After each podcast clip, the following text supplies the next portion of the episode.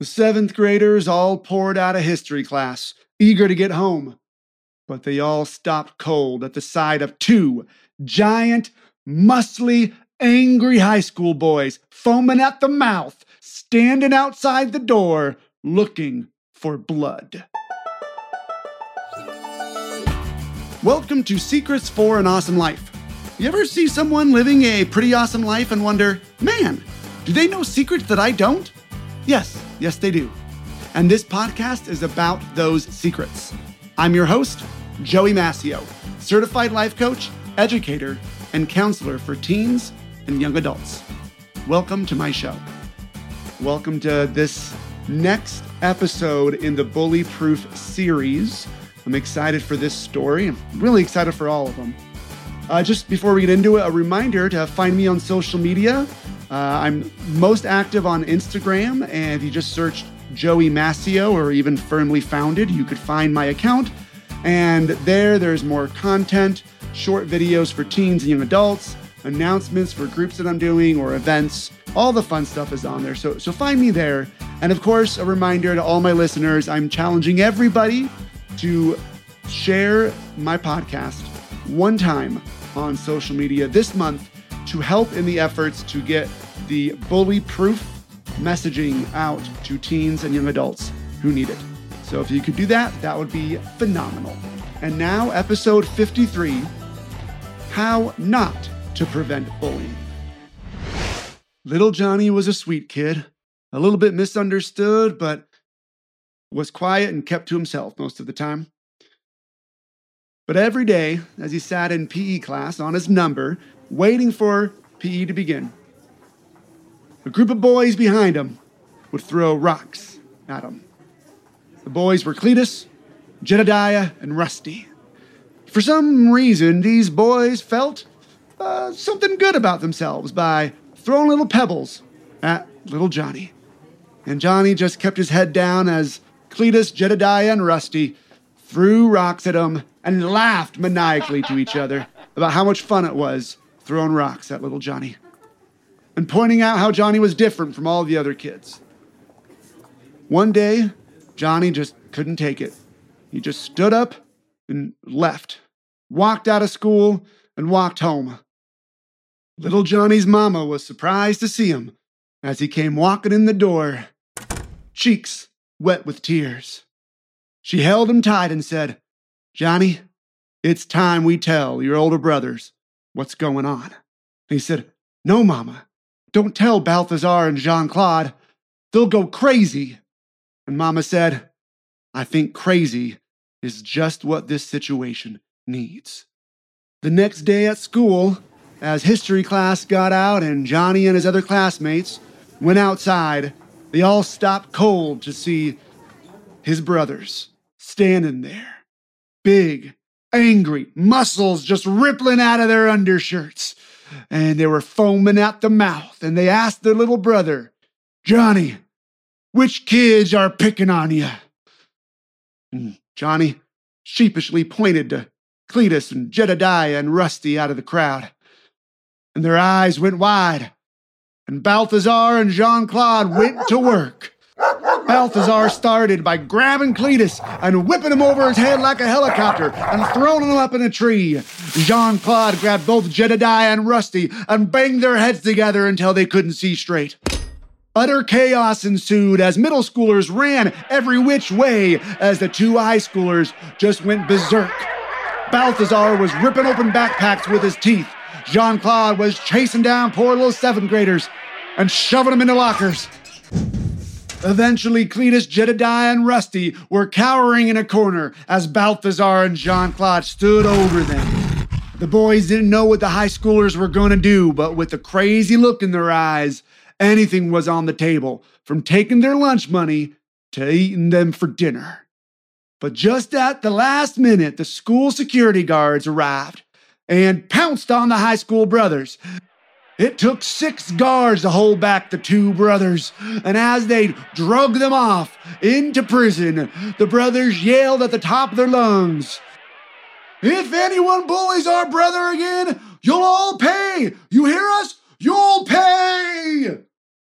Cletus, Jedediah, and Rusty were angels to Johnny ever since. And the story of that fateful day followed Johnny for the rest of his life, and he was never bullied again out of fear of the brothers, Balthazar and Jean Claude. All right, uh, that story is a little bit more fictional than the other stories I've been sharing this month for the Bully Proof series, but this story is based in uh, real life. So this is actually my story, but I wasn't Johnny. Johnny was my little brother. And because of some things he was born with, he was picked on a lot in elementary, middle school, and high school. And one day he did just straight up walk off campus after he was uh, bullied uh, severely. And my mom got really upset, told me and my older brother, who were both in high school at the time, and me and my older brother went down to the middle school, waited for school to end, and were there when Johnny came out. And that part played out very much like in that story where my older brother asked Johnny, Who's picking on you? And he did point out the three boys who were picking on him. Um, we, we weren't quite as crazy as Balthazar and Jean Claude were. Uh, I, I don't know which one of those was supposed to be me, but I we actually more played good cop, bad cop. My older brother went to work intimidating them. Now he was a wrestler and he was in football and he worked out a lot. He was super buff. Me, not so much. So I went to work playing the mind games, and my brother went to work just straight with intimidation. I remember pulling uh, one of the kids aside as my brother was like yelling and getting all red in the face and getting right up to these uh, to the other two's faces. And I took one of them aside and said, "Now you see him, like I won't be able to stop him for, uh, next time from beating you guys up, right? You know, like so if, if I were you guys, I, w- I would definitely stop picking on him. Like what what's wrong with you anyway?" And, and I, we did all that stuff, and the campus supervisors did come over. There weren't six of them; there was one in a golf cart, and they asked us to get in. We got in. We were escorted to the to the office, and then our mom was called, and our mom was like, "Good, yeah, no, I sent them down there because you guys aren't doing anything about it, right?" So but another part of the story that is incredibly fictional is the ending. My little brother was still bullied in his life, not just in middle school, I think more by those boys, uh, but also as he went on to high school.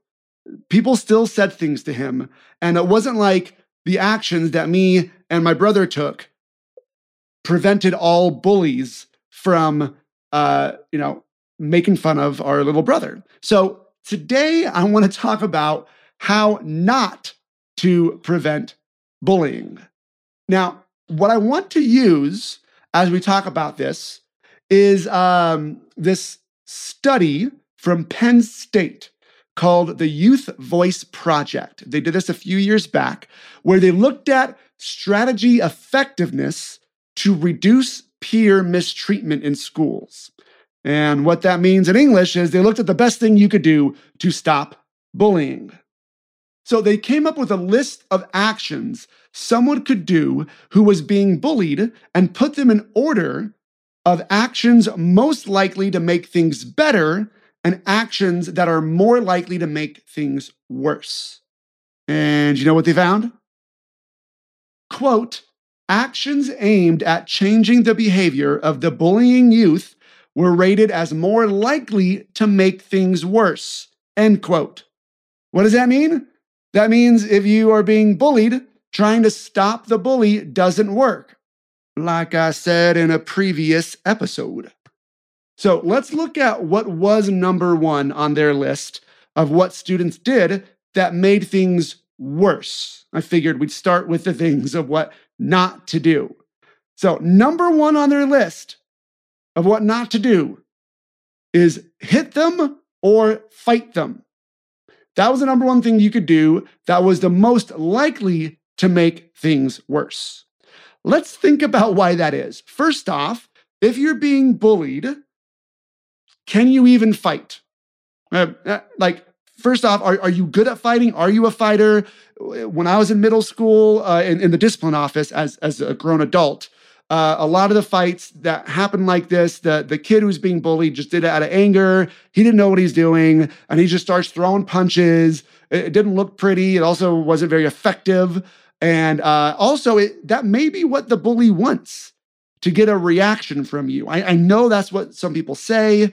That's why bullies do it. Again, I, I don't know why bullies do thing. I assume there's many, many reasons why they pick on people, but I could see that. I could see that being true where they're like, yeah, yeah, take a swing at me. Prove to me that I'm getting under your skin. Yeah. Now, you only have two outcomes in a fight. Either you win or you don't.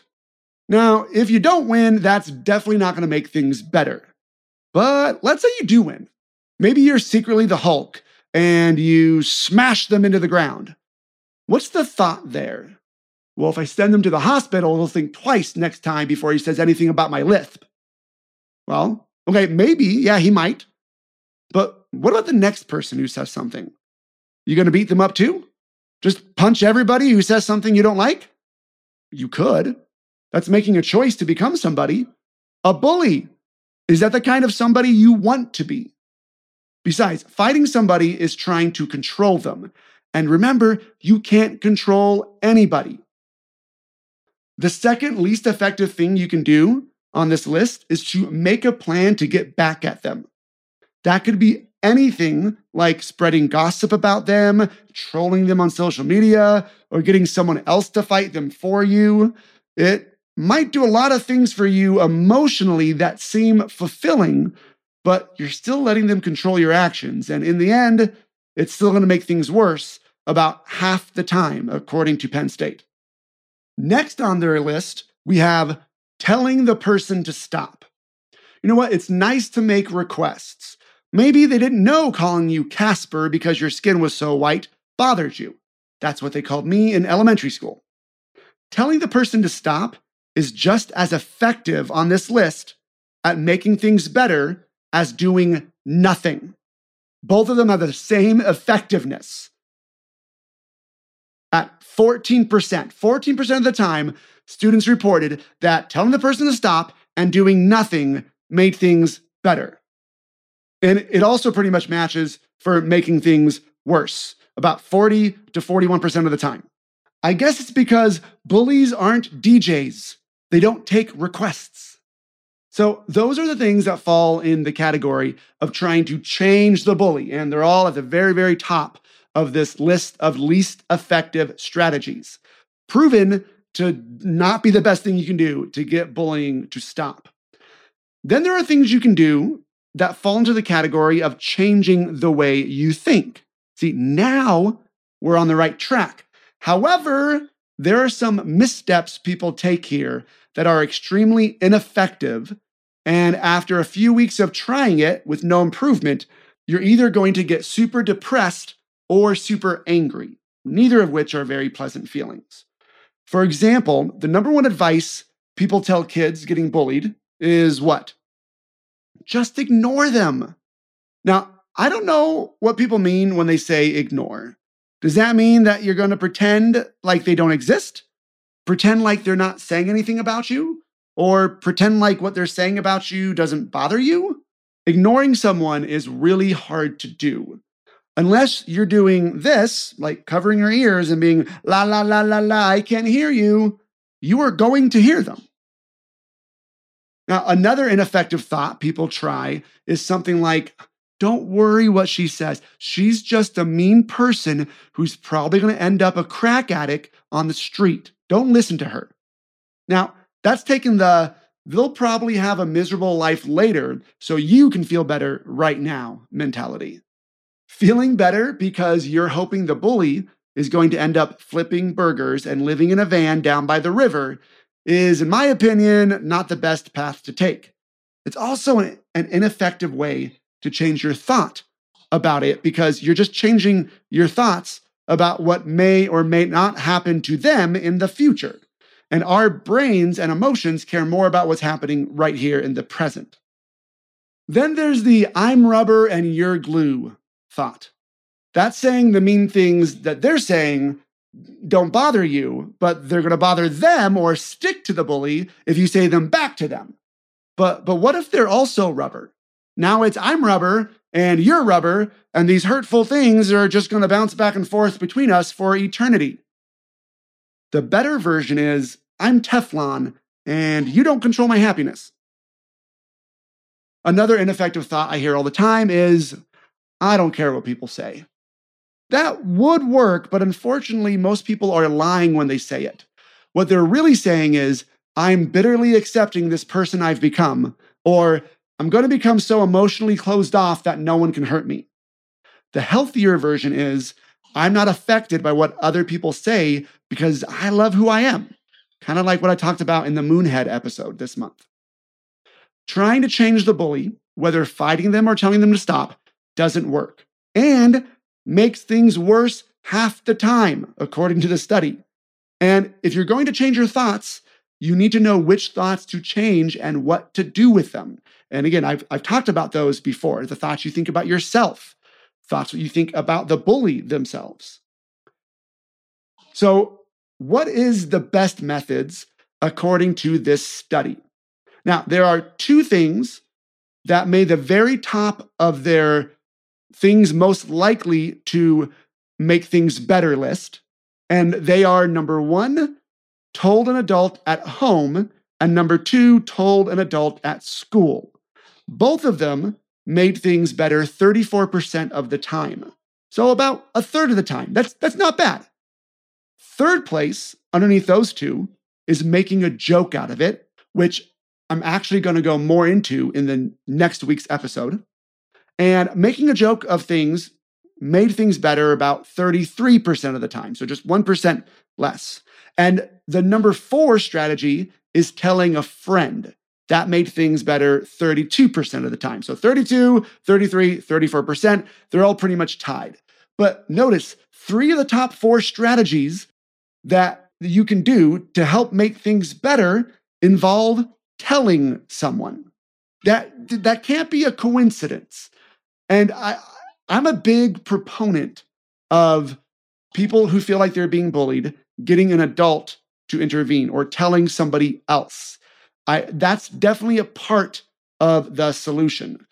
But n- notice here, I find it interesting telling an adult at home and at school are tied, but telling an adult at home says it made things worse 18% of the time, but telling an adult at school made things worse 29% of the time.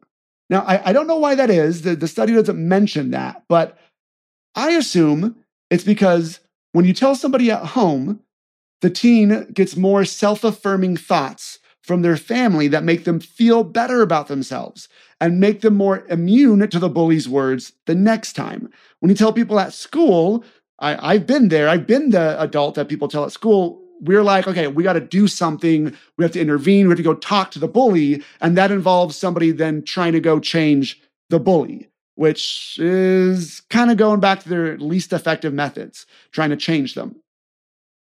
Again, I don't know. That's kind of just my thoughts on that. Now, this is by no means a prescriptive list that I'm telling you to follow or not to follow. There is no one action solution to bullying.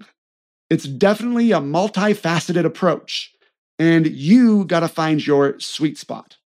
But the secret for an awesome life today is this to stop bullying, don't take matters into your own hands. Take matters into your own mind because that's where the damage is being done. And that is where the healing happens. Trying to stop the bully or getting adults involved are just part of the ingredients, which some of which I totally recommend doing. But don't assume that should take care of things. It probably won't. Just like me and my brother going down to the middle school to intimidate or talk to the bullies. It, it didn't stop the bullying in our little brother's life going forward. And if it does stop things this time, it won't stop things the next time from happening. Either way, the bulk of the solution comes down to you becoming bully proof.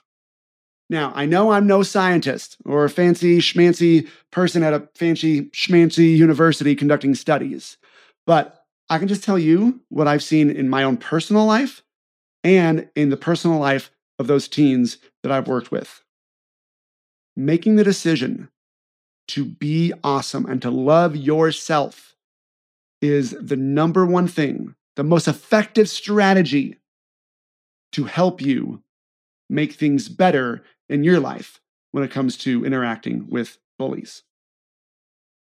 So if you're being bullied, don't take matters into your own hands, take matters into your own mind.